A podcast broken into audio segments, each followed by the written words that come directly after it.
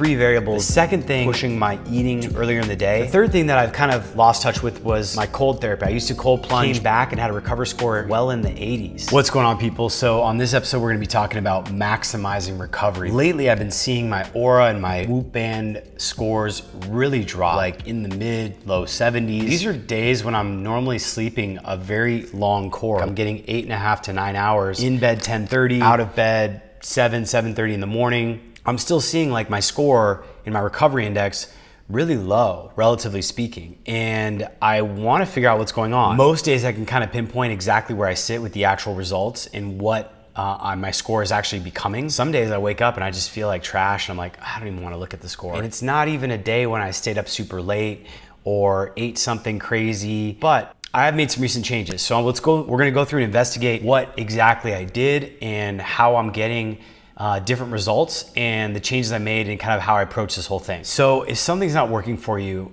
you need to look at what the variables are. Anything you do, whether it's science, marketing, or in your personal life, if you want to get changes, you have to look at the variables. There's just no other way to really determine the results that you're trying to get without removing variables. That's why I love the carnivore diet. The carnivore diet is fantastic at removing all these variables in your diet to see how your body reacts. And if you give it time and you stay focused and true to it, you can reset your immune system and you can heal a lot of things that have been bothering you. So whenever I'm going through a process, whether it's marketing or my personal sort of optimization, I try to eliminate, then kind of reverse engineer and reintroduce if I want to reintroduce that item. So in this case, there's a few things I've changed in the last several weeks and kind of on and off in the last month or two that I'm going to adjust for. And I like this saying by the famous author, Jack Canfield, in the book Success Principles. He says, E plus R equals O.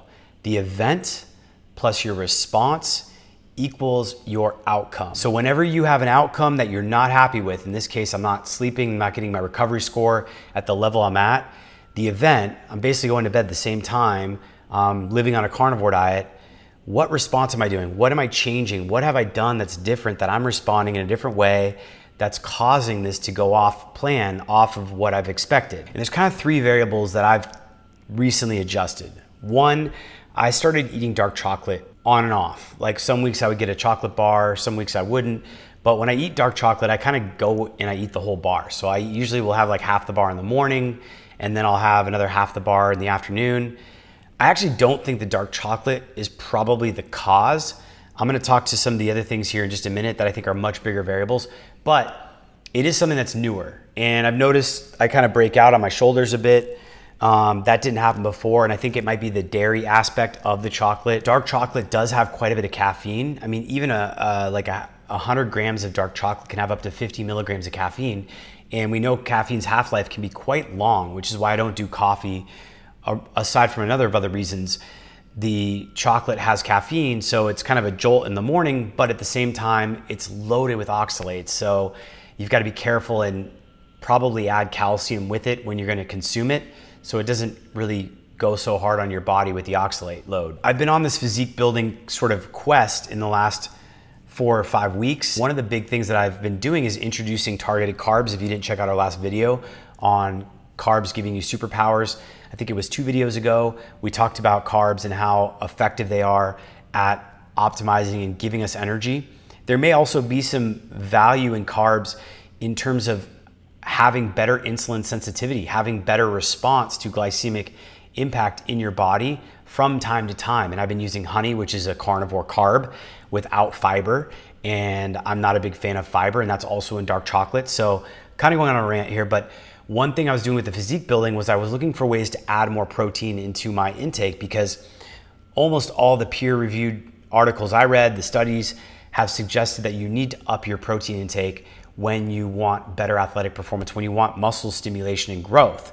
And fortunately, a general carnivore diet is gonna give you quite a bit of protein, but if you're lifting for an hour and 20 minutes pretty intensely in the gym and you're really getting that burn and just focusing on muscle groups to really activate the hypertrophy and muscle growth and stimulation, I wanna make sure I have sufficient protein in my body to build and not just break down muscle or make that workout a waste of my time. So I found this Julian's bakery beef isolate, which is actually the beef isolate itself is pretty good. It doesn't have a lot of the bloating I get from whey, and I feel better on it than the dairy. So it's a dairy-free option, but the only flavors they offer are vanilla nut, which I don't want nuts, or chocolate. So I was doing the chocolate because I really like it, and it tastes delicious.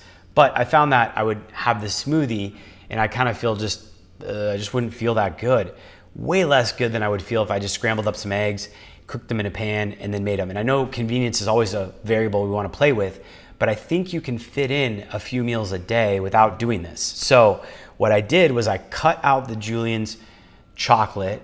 I cut out all chocolate because I want to, again, go back and figure out what my response is so I can get a better outcome. And so I cut out chocolate. That was the first thing. The second thing is I was eating quite heavy later in the day. So I would go, what I do is I work in the morning, and then around 9:30, I usually have breakfast.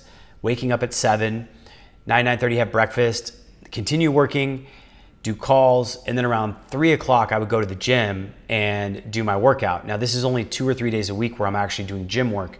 The other days I'll just go out to the park or be active, and it doesn't really matter how I kind of time that from my perspective. It'll just be an active activity, whether it's walking or jogging or biking or whatever. But for the lifting days, I typically take a 2-day break between them to give my body rest before I hit that same muscle group.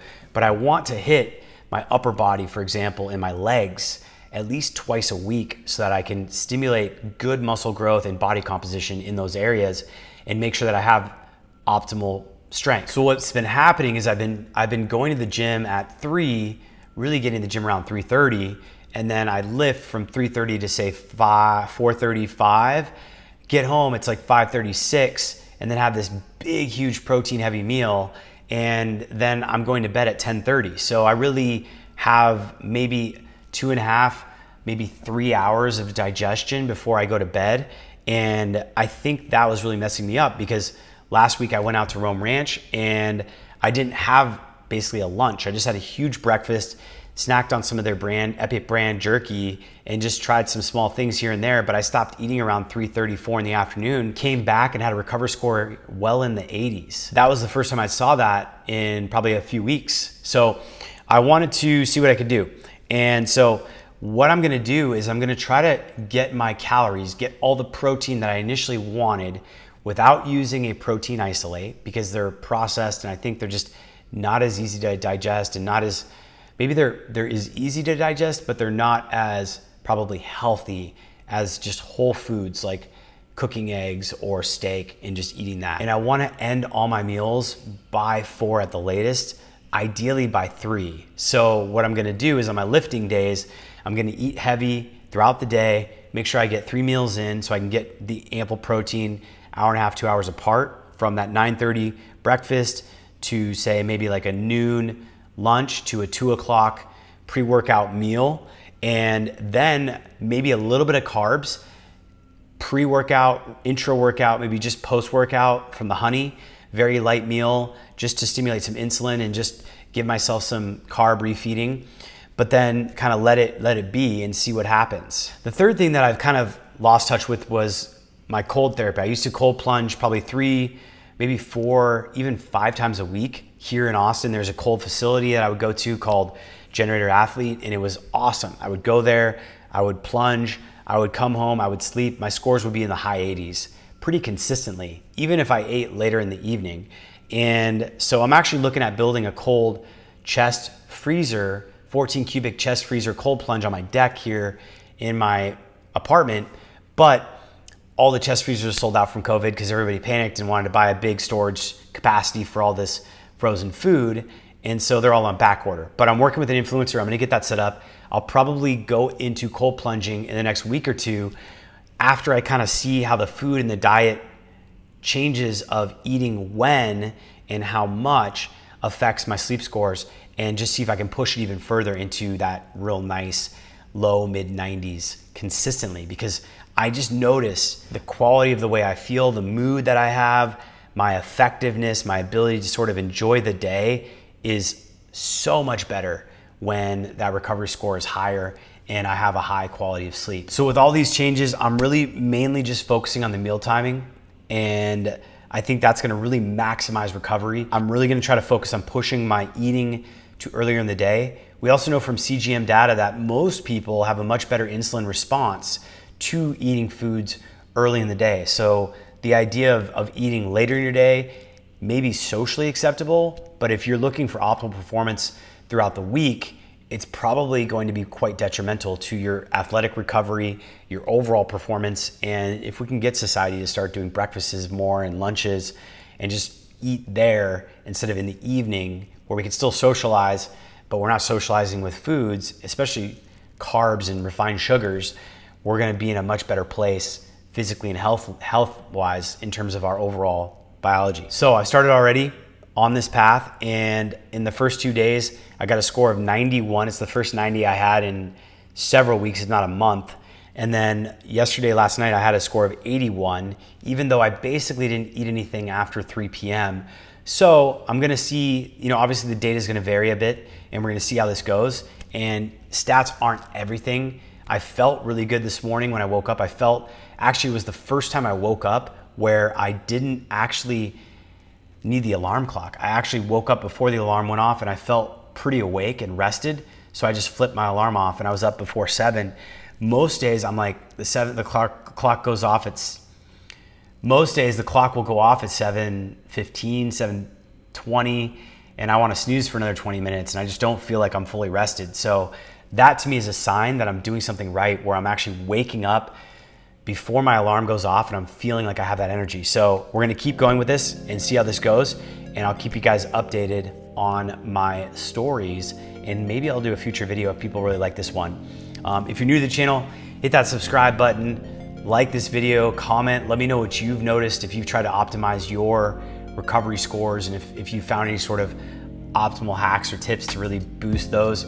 Because for me, it really seems like meal timing is the big one here, and I would just love to explore other ideas around what you're doing and what works really well for you. Thanks a lot for watching, and I will see you on the next one.